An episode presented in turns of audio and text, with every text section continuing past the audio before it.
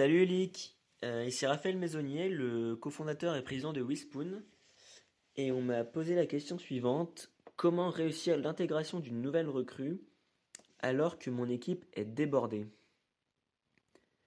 Euh, c'est exactement quelque chose que j'ai vécu il y a, a pas très longtemps, où on a recruté d'abord euh, une sales, et ensuite on a recruté une experte en acquisition utilisateur pour application. Et ça, dans un contexte pareil où mon équipe était débordée, voilà, on était tous un peu charrette. Euh, c'est le, malheureusement le, contexte de beaucoup de startups. Et ça, on l'a, on l'a découpé du coup en trois phases.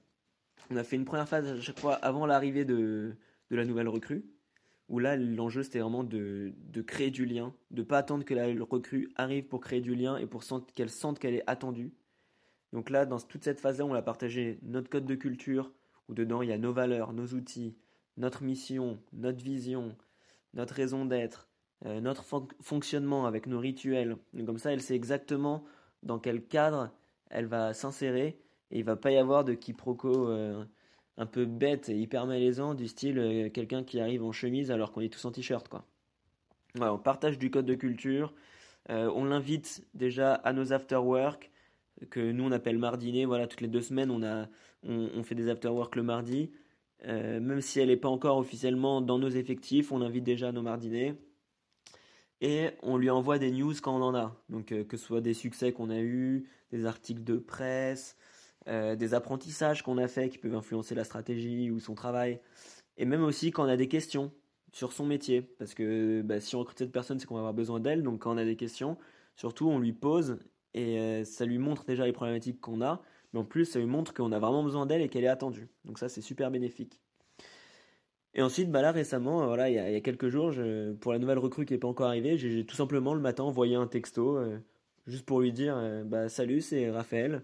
Voilà, je voulais juste te dire que j'avais hâte que tu arrives et puis voilà, c'est tout. À bientôt.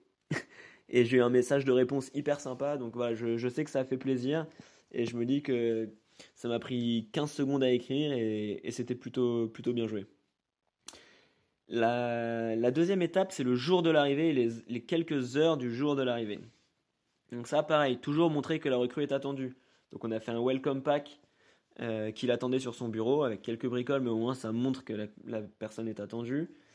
Deuxième chose, c'est l'entreprise chez nous qui offre le déjeuner à toute l'équipe le jour de l'arrivée de, la nouvelle recrue pour euh, faire de son arrivée une vraie fête et, hum, et lui montrer que bah voilà toujours elle est attendue, elle est attendue.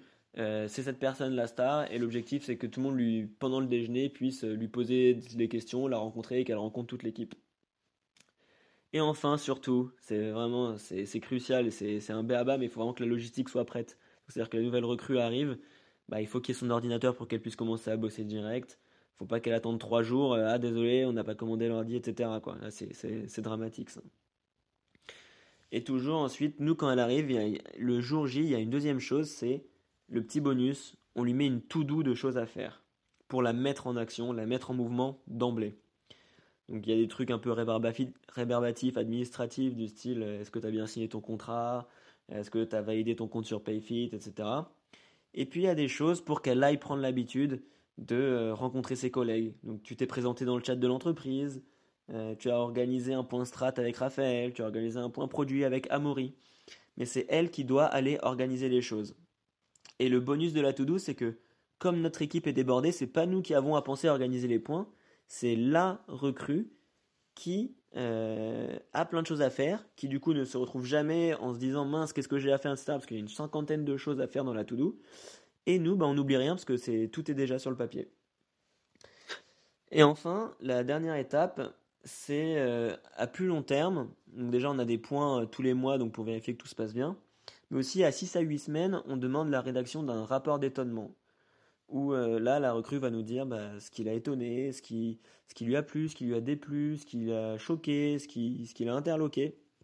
Mais ça, c'est un vrai cadeau pour nous, pour déjà pouvoir rectifier le tir, mais aussi pour rectifier le tir pour les prochains et améliorer notre processus en continu. Voilà, Lick, j'espère que ça vous sera utile et puis euh, à la prochaine. Ciao